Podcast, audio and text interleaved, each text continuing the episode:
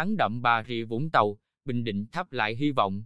Chiều ngày 18 tháng 10, đội Bình Định có chuyến làm khách trên sân Bà Rịa Vũng Tàu trong khuôn khổ vòng 3 giải bóng đá hạng nhất quốc gia năm 2020.